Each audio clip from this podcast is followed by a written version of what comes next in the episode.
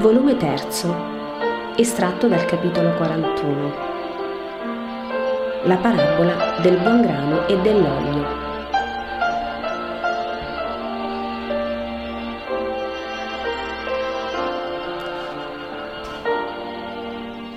Gesù riprende la spiegazione della parabola del buon grano e dell'olio. Questo dunque nel senso universale. Ma per voi ve ne è un altro ancora che risponde alle domande che più volte, e specie da ieri sera, vi fate. Voi vi chiedete, ma dunque fra la massa dei discepoli possono essere dei traditori? E fremete in cuor vostro di orrore e di paura. Sì, ve ne possono essere e ve ne sono certo. Il seminatore sparge il buon seme. In questo caso, più che spargere, si potrebbe dire coglie, perché il maestro, sia che sia io, ossia che fosse il Battista, aveva scelto i suoi discepoli. Come allora si sono traviati? No, anzi, male ho detto dicendo seme i discepoli, voi potreste capire male. Dirò allora campo. Tanti discepoli, tanti campi, scelti dal Maestro per costituire l'area del regno di Dio, i beni di Dio. Su essi il Maestro si affatica per coltivarli, a ciò diano il cento per cento. Tutte le cure, tutte, con pazienza, con amore, con sapienza, con fatica, con costanza. Vede anche le loro tendenze malvagie, le loro aridità e le loro avidità. Vede le loro testardaggini e le loro debolezze. Ma spera, spera sempre e corrobora la sua speranza con la preghiera e la penitenza, perché li vuole portare alla perfezione ma i campi sono aperti. Non sono un chiuso giardino cinto da mura di fortezza, di cui sia padrone solo il maestro e in cui solo lui possa penetrare. Sono aperti, messi al centro del mondo, fra il mondo. Tutti li possono avvicinare, tutti vi possono penetrare. Tutti e tutto. Oh, non è l'olio solo il mal seme seminato.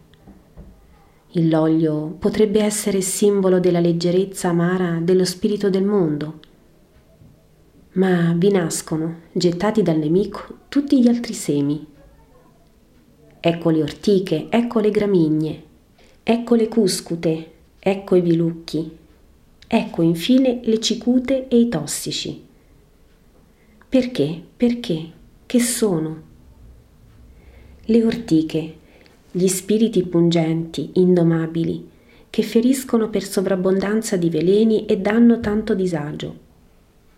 Le gramigne, i parassiti che sfiniscono il maestro senza sapere che strisciare e succhiare, godendo del lavoro di lui e nuocendo ai volenterosi, che veramente trarrebbero maggior frutto, se il maestro fosse non turbato e distratto dalle cure che esigono le gramigne i vilucchi inerti che non si alzano dalla terra che fruendo degli altri. Le cuscute, tormento sulla via già penosa del Maestro e tormento ai discepoli fedeli che lo seguono. Si uncinano, si conficcano, lacerano, graffiano, mettono diffidenza e sofferenza. I tossici, i delinquenti fra i discepoli, coloro che giungono a tradire e a spegnere la vita come le cicute e le altre piante tossiche. Avete mai visto come sono belle con i loro fiorellini, che poi divengono palline bianche, rosse, celeste viola? Chi direbbe che quella corolla stellare, candida e appena rosata, col suo cuoricino d'oro, chi che quei coralli multicolori, tanto simili ad altri frutticini, che sono la delizia degli uccelli e dei pargoli, possano, giunti a maturazione, dare morte? Nessuno. E gli innocenti ci cascano. Credono tutti buoni come loro e ne colgono e muoiono. credono tutti buoni come loro. Oh, che verità, che sublima il Maestro e che condanna il suo traditore. Come la bontà non disarma, non rende il malvolere innocuo.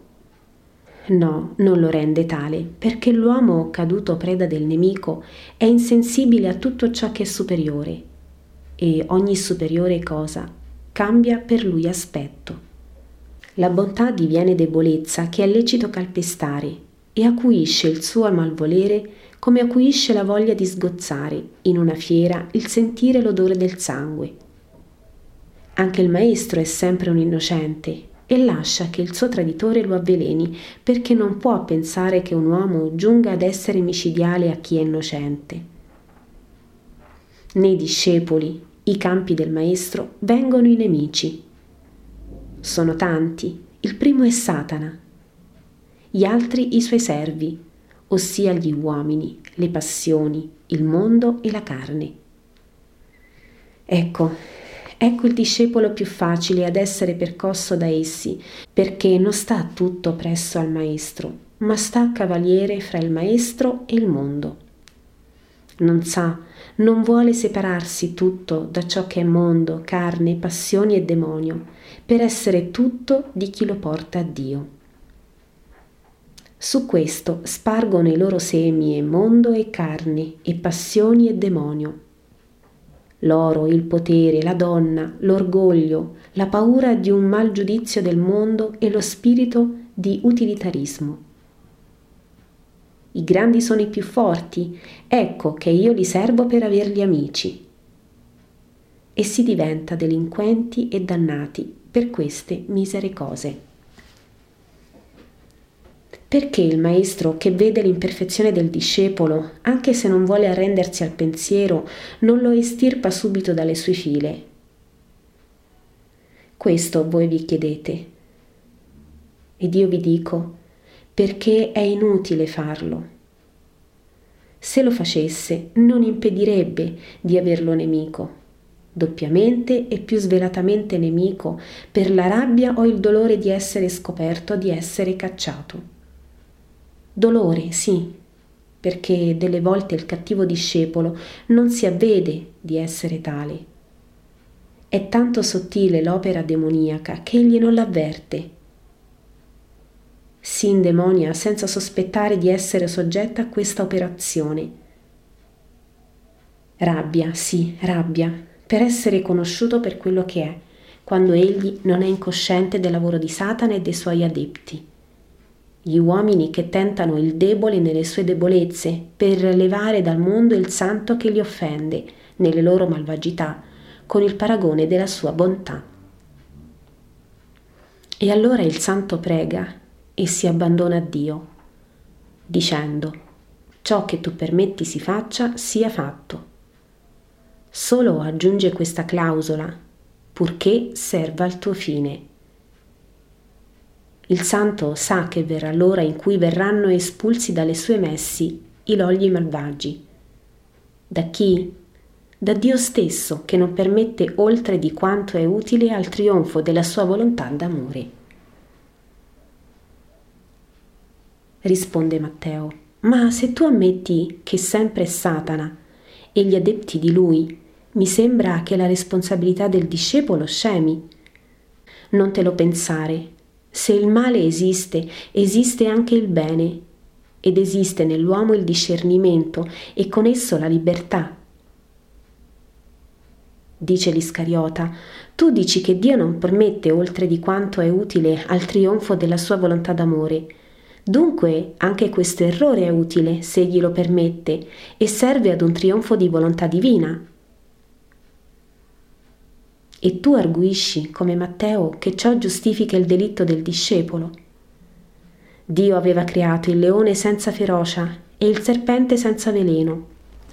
Ora l'uno è feroce e l'altro è velenoso, ma Dio li ha separati dall'uomo perciò. Medita su questo e applica. Andiamo nella casa, il sole è già forte, troppo, come per inizio di temporale e voi siete stanchi della notte insonne.